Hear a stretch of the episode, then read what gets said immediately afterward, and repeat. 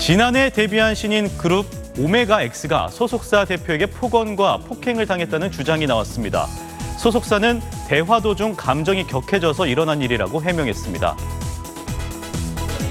최근 오메가엑스의 팬이라고 밝힌 한 누리꾼은 SNS에 멤버들이 소속사 대표에게 폭행과 폭언을 당하고 있다는 글을 올렸습니다.